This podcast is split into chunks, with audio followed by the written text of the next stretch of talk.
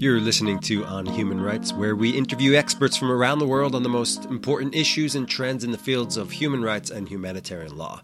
We're broadcasting from the Raoul Wallenberg Institute of Human Rights and Humanitarian Law in Lund, Sweden. I'm Gabriel Stein.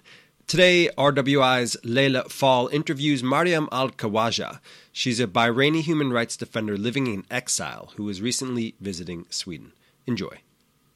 Can you give us a general overview of the situation in Bahrain right now? Unfortunately, if we're looking at the situation of Bahrain right now, what we're seeing is an extreme deterioration in the human rights situation.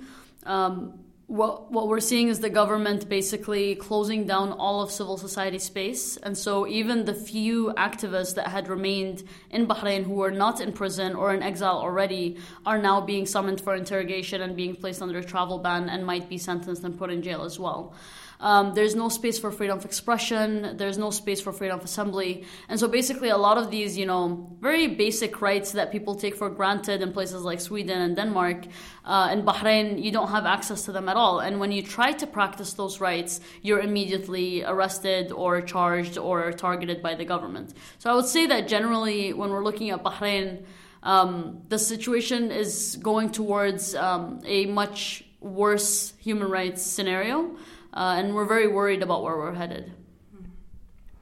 In a larger context, do you think that Bahrain needs help from the international community? I wouldn't say so much that Bahrain needs help from the international community, but more that Bahrain needs accountability.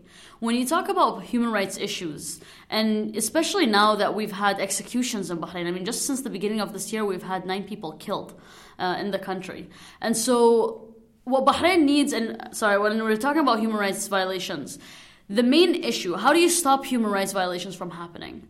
You stop them from happening by implementing accountability. Accountability is always at the forefront of stopping human rights violations. And the reason why people commit human rights violations a lot of times is because of the lack of accountability. And I think that to a large extent, not just Bahrain, but all of the GCC countries, um, they get away or they commit human rights abuses because they know they can get away with it internationally. They have international impunity because of their uh, power, because of their money. And so I think uh, if the international community really wants to help Bahrain on human rights issues, they will hold them accountable. Can you tell us about what you have learned from your father and how did he influence you? So I grew up in a human rights family, and uh, both my parents are activists. My father is, of course, very well known as a human rights defender. Um, he, him, and both both him and my mother taught us that um, it's very important when you're evaluating your life to be able to look at what you have done for society. And if you can't find anything that you've done to serve society, then your life isn't really fulfilled. And so we grew up in that environment, of the environment of the need to, um, you know, the need to do something when you see injustice. The, the fact that you cannot stand on the side and watch injustice happen because when you do that, you become part of that injustice. And so watching both of my parents as activists, you know, growing up, it really affected us, I think, as well, myself and my sisters. Uh, now, my father, like I said, is the activist who's like well known, who's been you know at the forefront of creating a human rights movement in Bahrain and in the Gulf. He's worked with international organizations and so on. But my mother, she's the strength in the family. She's the rock, and she's the person who is the reason that all of us can do what we do as human rights defenders. What do Bahraini demonstrators want? So when the demonstration started in 2011, uh, the main demand was uh, in relation to the constitution.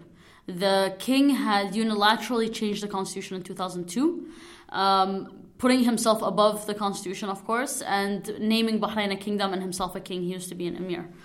Um, and so when people took to the streets in 2011, they said we want a constitution that's agreed upon between the people and the monarchy, which, if you think about it, is not that much to ask. But then they started shooting and killing people on the streets. And so once that started happening and people were being killed on the streets, the demand shifted. And it was no longer just about the constitution, but about the monarchy stepping down. And so the main demand of most of the protesters right now is that the monarchy step down from power. When uprisings take place, in which way does the Bahraini regime use its power? So in 2011, what we saw was a knee-jerk reaction to the protests. So you know, as soon as people came out protesting and wanting social and political change, um, the government had that knee-jerk reaction of immediately using violence, and we saw this all over you know the region as a response to the revolutions. But I would say that that's shifted since the, since 2011 until now in 2017. And the way that has shifted is that the government has done a really good job at institutionalizing the crackdown.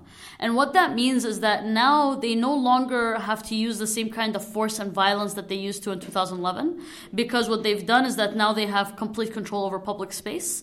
And now they're using the judiciary as the main tool of going after dissent. And so if you criticize the government, if you're outspoken, if you're an activist, they don't come to your home and just beat you. They take you to court and they put you in prison for a really long time. And so when you look at Bahrain from a per capita perspective, we have about 700,000 people who are Bahraini citizens in Bahrain. Um, and then you compare that to the fact that we have at any given time around 4,000 political prisoners.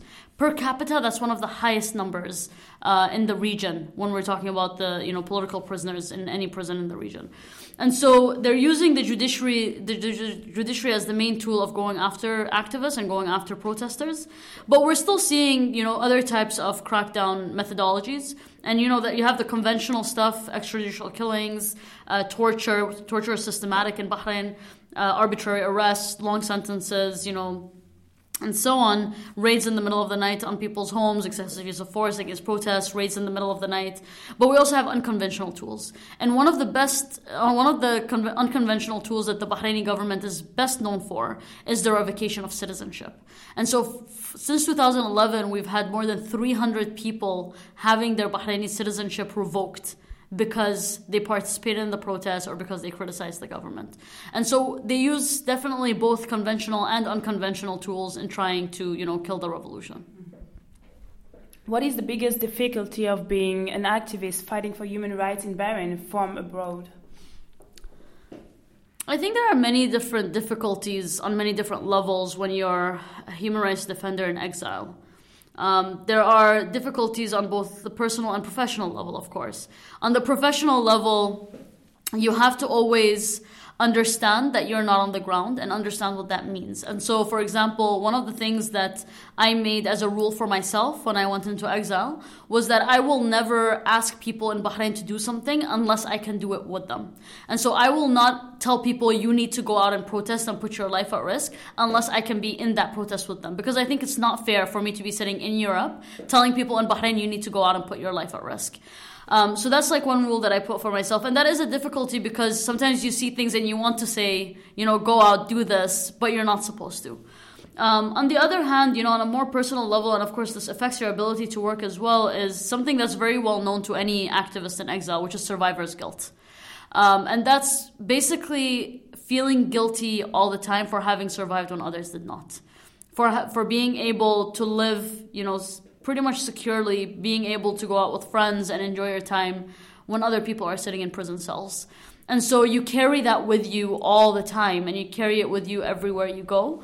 And it does affect you a lot because it means that even if you take a break, you feel guilty for taking that break. And so you feel like you constantly need to work to make up for having survived when others didn't. Do you see an optimistic future for Bahrain I think we always need to be optimistic. Or maybe even not optimistic, but we always need to have hope. Because without hope, we can't do what we do. And I think that generally, you know, especially with Bahrain, which is one of those cases where people look at it and it's like, oh, it's a failed uprising. Nothing's ever going to change. We don't even know why you're doing what you're doing. And my opinion is that if what we're doing right now, even if we don't see change in our lifetime, if I know that we are making things better for the next generation so that my nieces and nephews can grow up in a free country that respects them as citizens where they don't have to be you know violated uh, on a daily basis because they spoke their opinion. Um, for me that's good enough even if i don't see it in my lifetime. As long as they don't have to go through the same struggle that we're going through right now then it's good enough. That's what it's worth it. Um, and i think that even if we don't see the change now, we're planting the seeds for change.